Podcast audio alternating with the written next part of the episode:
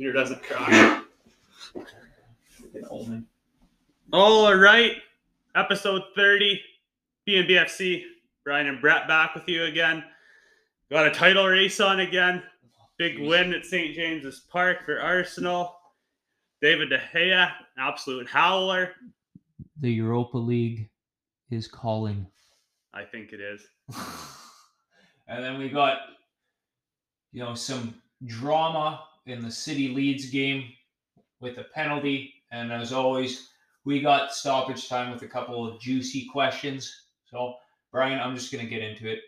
Arsenal versus Newcastle. Thank goodness. I don't think I've ever spoke first on an Arsenal game. Yeah, well, you get used to it. Oh, I just want to say this. I'll let you go, but I just want to say Newcastle played a low block and was frustrating and tried to play for a draw against Emirates, and then they came out playing their game, thought they were something, and we found out that Arsenal was the better attacking team. Everybody would have known that, but it was a really entertaining game. Newcastle had a lot of missed chances. Arsenal had a few missed chances as well, but I'm happy with the performance. Yeah, I think entertaining game on the whole. Fairly even game the first 30 minutes. Both teams had chances. Newcastle hit the post right off the bat. And I think the attacking quality showed for Arsenal kind of as the game game went on. There wasn't any massive chances. Arsenal probably deserved. I shouldn't say probably. They did deserve they deserve that result. The own goal, unfortunate, but it's hard when you put the ball in pace in that area. So you can't really you can't like it's one of those own goals that you look and it's not like the defender really screwed up. It's one of those where you you think you know, if you didn't put your foot out, you go, does that goal, does somebody like another Arsenal player get their foot to it? Like you have to defend it. It's just if I'm a keeper, I'm not pissed off at my yeah. defender for doing yeah. that. It's it's just one of those things that if, if the defender might go think if I didn't put my foot out, maybe an Arsenal person gets to it. You know, you, you kind of look at your look at yourself and you go, God, I you know, I, if my foot was angled a little bit different, that wouldn't have went. But sometimes that happens. I don't think that's a thing to be ashamed of by Newcastle. The first goal, Odegaard, I think that just shows the quality because there's probably not anyone on Newcastle that's capable of doing that, or if they did, you'd class it as complete complete luck. Yeah, I just have to add this. So we've talked about this guy a fair amount, but I always watch this guy expressions, and he he does this thing now. He's they're called opalongs. So it just means a watch along, but he's watching the his his opponent or his opposition. So like he decided to watch the Arsenal Newcastle game and there's a clip of him where there's space open and Odegaard's just running up and he just starts screaming, Don't let him shoot. Don't let him shoot. And he calls him Martin Asgard. I freaking love that. But anyways, it's, it's just one of those things that Odegaard kind of seemed to get quiet. He had a reputation of being somebody that falls asleep in uh, or goes missing in like big games against big teams away. And it just seems these past couple of games, he's really taken the lead by example type of captaincy to will Arsenal on. You know, he's had a couple of, you know, outside the box. If you give him space and he shoots, he's pretty lethal. He had some pretty um pretty good through balls too in that game that Arsenal couldn't convert on. But the one thing I want to touch on is Eddie Howe.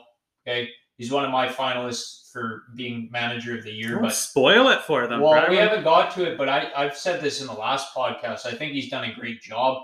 But I think if you lose a game like that to Arsenal and you talk about, you start complaining to the press about how Arsenal was time wasting, I, I, that wasn't a game that you really looked and you thought um, Newcastle, when you're getting down to the last quarter of the game, you think, oh, Newcastle have all the pressure on Arsenal and all that. Like it wasn't one of those games where time wasting was really seemed to be a factor and then the other thing that makes me mad is there's a stat out that Newcastle waste more time than any other top six team in the league. So it's just the hypocrisy. He's looking like um, Eddie Ten Hag.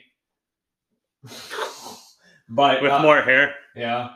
But once again, that doesn't take away the job that he's done at Newcastle. It's it was really good. Yeah. Uh, one thing I yeah. think about Arsenal, and I think this is positive for you because as an Arsenal fan, because there's some people, maybe myself included to some degree, and City were firm favorites kind of going into the last couple Still games. favorites. I know they still are, but it would have been easy in some ways for the Arsenal team to just give up. Like if they had a mediocre finish to the season, Yeah. I'd be a little bit worried about what next year's going to bring. But they've had a decent response, and if they can go perfect or get seven points from the last three, you have to think, okay, I think they're the real deal here is a is a good team that's gonna gonna get into the top two or be challenging potentially with some good additions. if if Arsenal lose the title um, this year, um, I I would like it to be Arsenal get nine from the last three, City lose, and City get what would that be? Get eight, or what is it? That would be lose sorry, on not, goal not, difference. Sorry, not eight. Sorry, Eh, just a just a thing where it's down to the last day for a result, and and City if they draw or if they if they win, they win the league. I just want it to go Arsenal out on a high note rather than like you're saying they could have just gave up and it's because they have second locked up pretty much. So And really, Arsenal is looking at 90 points if they win three of the last three, which most years in the history of the Premier League will win you the title. And there's Well, a very sure. positive season. Well, I mean if you if you ask Liverpool fans, usually when you get over ninety points, that's winning the Premier League Well, title. you know, Liverpool got 90, was it 97 and Yeah. lost it, I think? Yeah, that's so ridiculous. 96. Anyways, I just want to mention to everybody out there in the podcast, and I tell, I promise you, there's a reason for this. Okay, I have left side paralysis. Okay, my left hand does not work, and uh, David De Gea, um, his hands are about as useful as my left hand. Okay, West Ham United versus Manchester United. How in the hell did that goal go in, Brian? Well, I'm ready to just go in on David as I have defended him more or less. Like there's, he's been on the whole decent this year, but the thing that just baffles me and frustrates me to no end. There's some shots that you see that guy save. No other keeper in the Premier League is going to save it. Well, And then then this weekend you see a shot where every other keeper is going to save it and he lets it in. Not even every other keeper. I could have saved Well, I think that. any I think any keeper in the professional English football could Yeah. could save that. And here's the thing: as a fan, I don't care if those beautiful saves don't happen because it like it. I feel like the momentum you get from those are less than the absolute moral depression that you get when you when you let a goal in like that. Oh, we were me and Brian were watching this game. I was laughing and I looked over at Brian and he was speechless. He couldn't believe it. Like I've never seen him not react to something. Like he's not over the top with his reactions, but he he was actually lost for words. So was I. There was no pace on it. It was it wasn't even kicked to the corner. It was almost in the corner, but curving towards De Gea.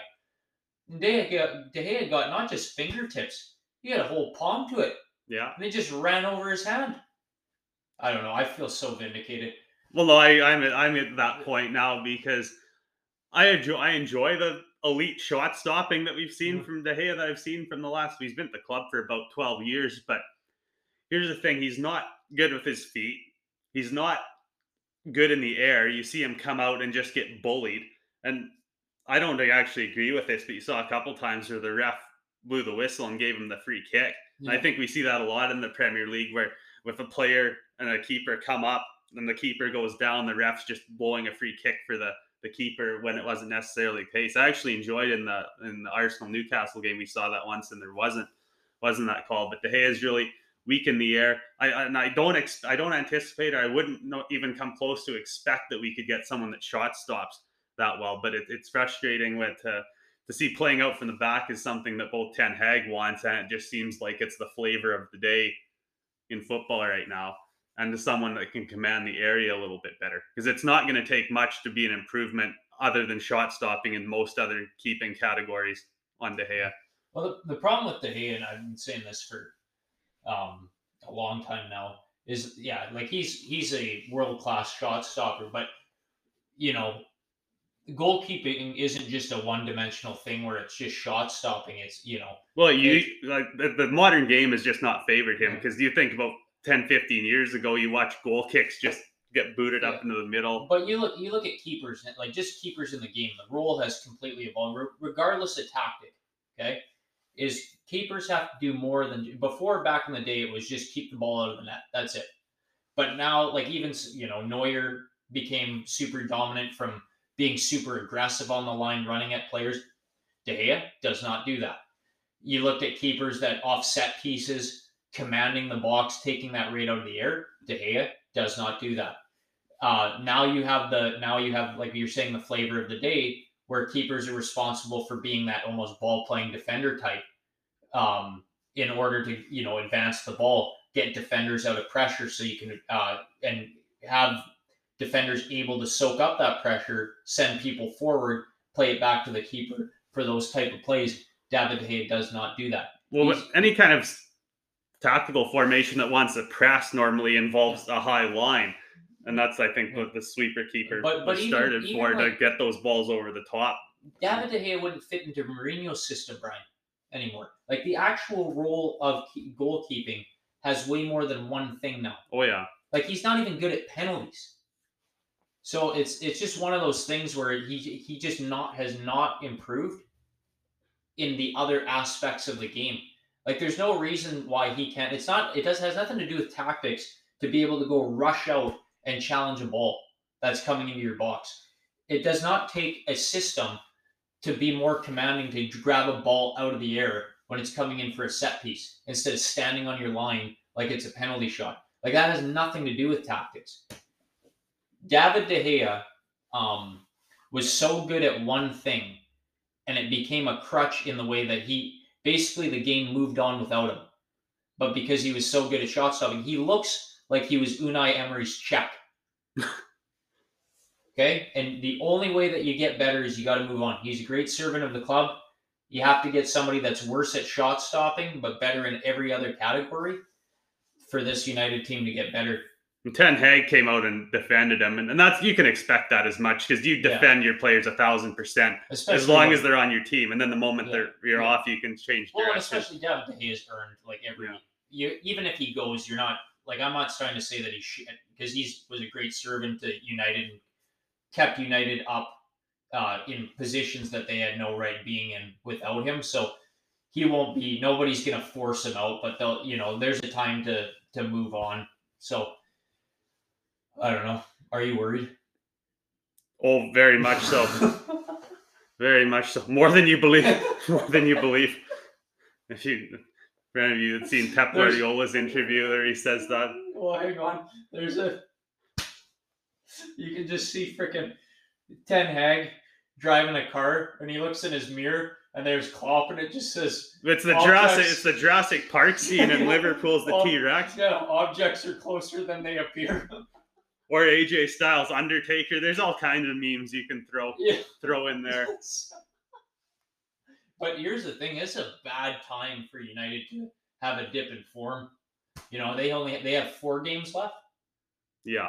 so Thank God, three of them are at home, yeah. and there's just been such a huge distinction with their home and away form. You you almost expect them to probably win at home, and you almost expect them to drop points away. That seems like it's what it's Who's been this year. game?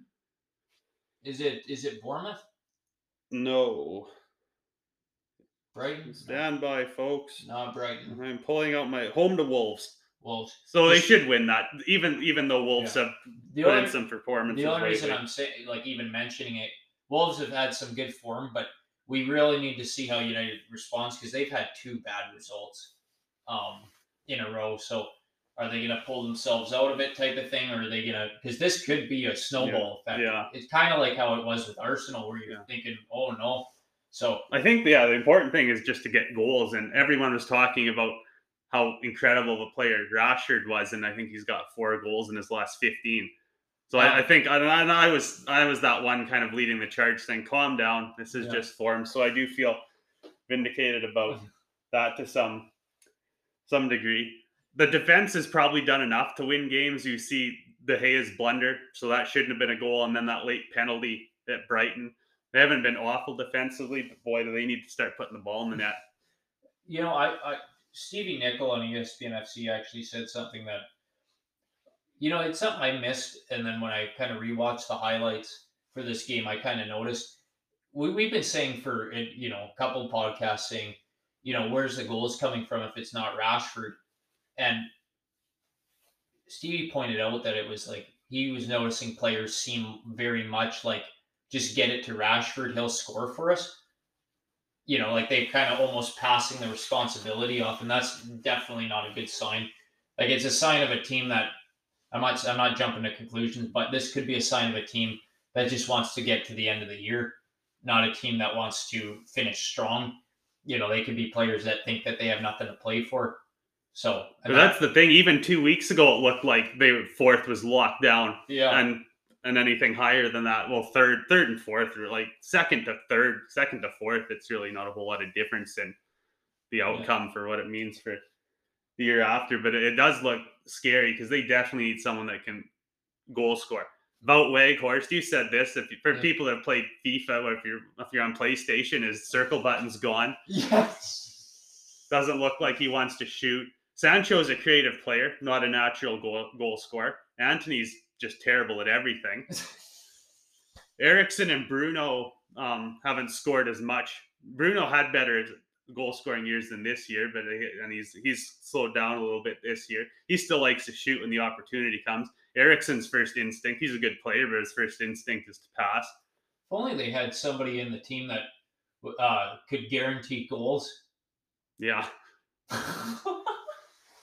in, in some ways, yeah, it's awful to think about, but but it's also an easy fix in a way when you're thinking about because for me, there's the clearest priority of all this year is this transfer window is to get a striker because defensively, I think their record's quite good. They just haven't scored many goals. Conceded 41 and 34, so I mean it's not that's great, pretty, but that's pretty good to be honest. But for a team that's in their position, I don't know. It's I'm not really. Okay, here's it's kind of funny how this is mirrored. Is Liverpool and Arsenal want the same thing? A loss and a draw from the opponent, but um, the uh, well, Arsenal need more than a loss and a draw for, but uh, it is interesting. Um, speaking of really interesting though, is uh, Leeds lose uh, one to two against uh, City, but the the real spicy thing is, um, I'll let you. I'm gonna say you can say your little because I know what you're gonna say, but I just want to mention. So what happened to every, uh, for everybody that watching was uh, City was up two, and then they got a penalty, and uh, Haaland gave the ball to Gundogan, and uh, he missed, and then Leeds went up and scored, and then uh, Gundogan got subbed off. I'm not sure if Haaland did, but Gundogan got subbed off immediately. Now I guess Pep was screaming on the sideline after, like at Haaland, saying, like that was your effing penalty. You take penalties. You don't give penalties to anybody. That's your job. And Haaland looked like he was gonna cry, um, because Pep was like he was freaking like sit down, nobody talk. That type of Pep came out.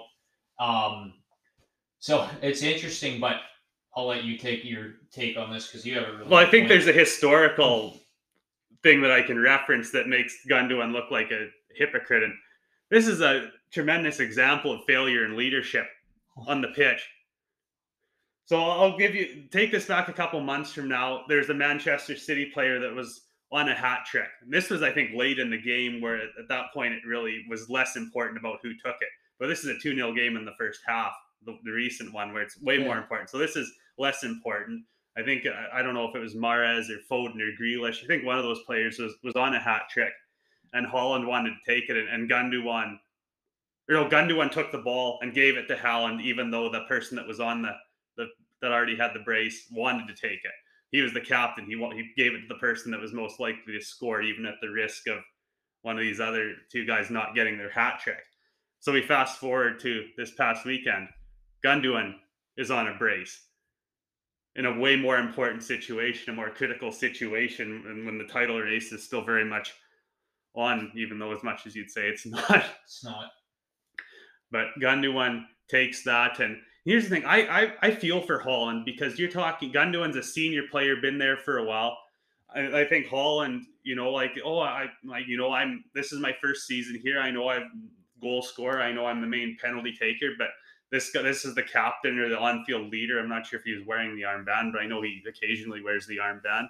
That's saying to me, "I want to take this," and then for the outcome, he missed it, didn't he? Yeah, you missed Yeah, it. by a and mile. Leeds went up and scored yeah. like immediately after. So, yeah, so I think. I think Gundogan's the one that deserves to because that's so hypocritical that you give it to Haaland when your teammates on a hat trick, but you want to take it when Yeah.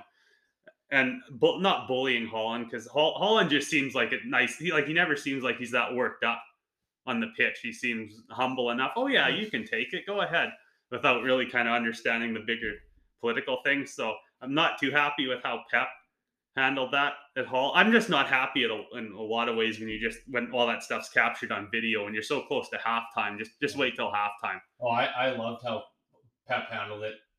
Well, I know, but from a I know from a Oh. fan perspective, but from a human resources perspective, No, no. For, for me, for me, if that's your job, like that's it's one of those ones where like I'm a big fan. If like that's your job, it does not matter.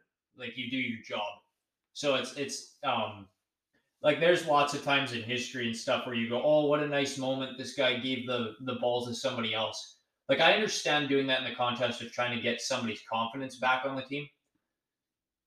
That was so unnecessary to give that ball away. Like there's so much more time in the game for you to you don't need to solidify your hat trick that early. It's just one of those things where the way that Pep reacted because it's like no no no like you have to stay professional. This shit isn't over. It's not like oh you get a goal I get like you know you you're not out of this title race is how I think Pep took it. Like you got to take this shit seriously. And it's also like Haaland you're only here for that. So that that's but do you like see that. as as for me, Gundogan's at more at fault because he's Oh, a more senior Oh. player on the field. I don't. I feel a little bit bad for what Haaland had to experience. Well, at the same time, it's just one of those like Haaland's a young guy, so it's I think he needs that in a way to be like, you got to focus here. Like I, you can get. Here's the thing: say, say they lose that game. Okay, say it was like a, and I know it wasn't, but say they lose that game, and you're looking at that penalty that could have been the draw, and then they lose another game before the end of the season, and Arsenal wins and you're looking back at that moment and it's Haaland giving that ball away. You know, what is he, 22? Maybe not even Yeah. twenty one. So it's just I think of you're maybe I don't know. Yeah. He's young. he's, Gundogan's he- a he's a veteran. young guy, but he still needs to maybe Pep, but Pep doesn't know how to react unless it's like really passionately. So it's as a young player, you've got to know like when that's your job or whatever. It's not just a because some some players like some teams I see them they just pass around the penalty like it's like a not a big deal. When you look at Tottenham, one thing about Tottenham, Harry Kane takes that penalty. No matter, it does not matter, and I I appreciate that. That's your role, you know. Because why don't why don't we play FIFA, Brian, and why don't you give other people a chance at free kicks? Why don't you give Oh. the other people a chance at penalties? I haven't had a penalty this year. We don't have a free kick either. Yes, we have. Not from a No, great no. chance, but so why don't you give somebody a chance? But no, not penalty. I, I think the penalties are kind of a sticking point for me too because I saw when Cristiano Ronaldo came back, and I and I, I, I am a Ronaldo Yeah. guy, and, and Bruno's by no means a bad penalty taker and was established at the club. But for me, like you have to throw that all out the window. Who's going to be most likely to score that penalty? And Yeah. and we've talked about Ronaldo's decline, but I haven't seen a decline in his penalty taking. It's Oh, as no. lethal as ever. Oh yeah. Well, I just want to mention this too. Freaking, this happened at What PSG. right does Bruno have to take the ball from Ronaldo? I had there's a there's a moment PSG, Mbappe stole the ball from Neymar, and it was a critical game, and you saw like Messi was you know with with Neymar, and he was like looked all confident, and then Mbappe took the ball from him because he wanted the goal or whatever, and you saw Messi crouch down, like looked like he was praying, and then it didn't go in, and they all hit the. fl- But it's just like it's one of those things where. I think you have the guy that's his job, and it makes it more I think that helps penalties because if you know it's you, you can get into that mind state. You don't have to switch somebody on that's like, oh, now he's in there. But, anyways, do you have any more to add with that game? The context of the league, I don't think that lot that uh, yeah, City are gonna win the league. They have to get two. They have to lose. Lose and draw. And City, Arsenal. if City win three out of the, their four games, they win. the only scenario Arsenal needs Arsenal pretty much just has to be perfect because They you can't to. like worst case scenario for City is probably the outcome that would barely lose them the title. Worst Yeah. case, Yes. very unlikely even in that case. So Arsenal goes perfect. It pretty much has to be worst case for City, best case for Arsenal. Yeah. For Ci- Arsenal to City win. have to lose two games out of four. Um, Yeah, the loss in a draw would be. No. Sure, it would. That would be a, seven. lo- a loss and a draw would be level on points. No, they would take that would take them to they're at 82 right now. A loss and a draw would be seven points from their last four. They have four games, right? So they would get six points. They would get seven points if they lost one and drew one. Seven. Okay. That would take them to 89. Arsenal have 81 points with three games left. That would take them to 90.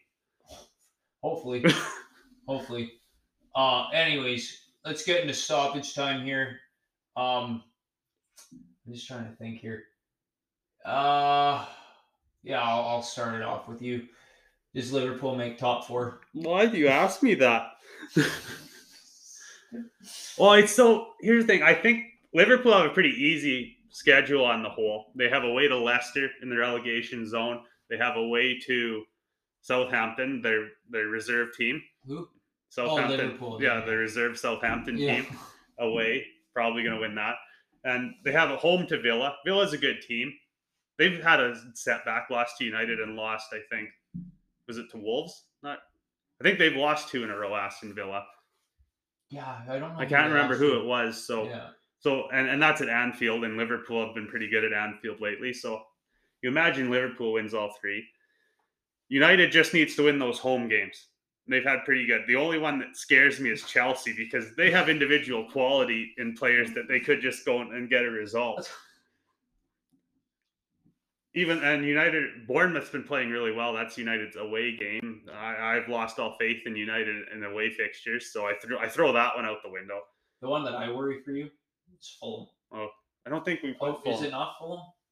Maybe you don't play Fulham. It is Wolves. Home to Wolves, away to Bournemouth, home to Ch- oh, it is home to Fulham.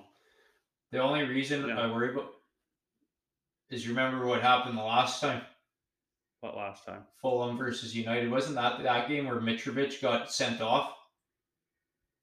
Yeah, Mitrovic is going to be back. I guess so. Just I know, like, he- just like, to he's- add the spice to the game. I don't know. I, I still, I still, I think you probably have just from an odds perspective, Yeah. taking the emotion. United are still probably favorites.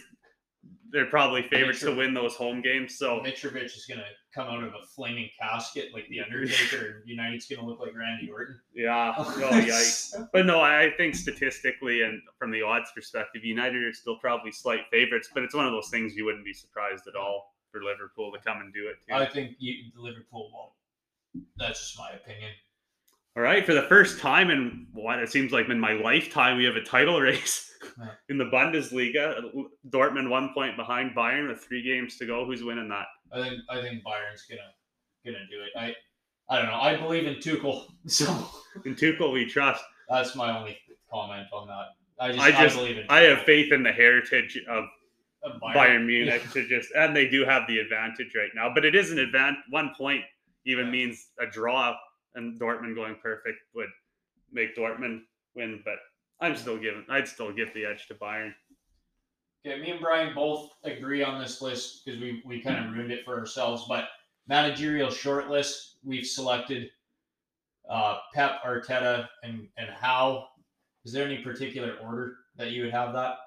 because for me this one's so interesting. I realize I'm running out of time, so I can't say what I, I really want. But it, then the gist of it is that kind of they're one, two, three, but at the same time, Newcastle's overperformed by the most, and then Arsenal's kind of overperformed a little bit. And City's City hasn't overperformed at all, but yet they're probably going to win. Yeah, So, but me, the combat when you think about where these teams were at the start of the year, how many points are expected, and how many they actually got, I think Newcastle's the highest there. So that's that's what I'm going to say in 30 seconds. yeah. I for me, I think Pep's not included in like the winning. It's how Howe and uh, Arteta, and uh, I would think that if Arteta actually manages to win it, then he should get it. But I think it's Howe's. I think it is Howe's, just from what he's done with Newcastle. All right, that wraps us up for this episode. We'll catch you in the next one. See ya.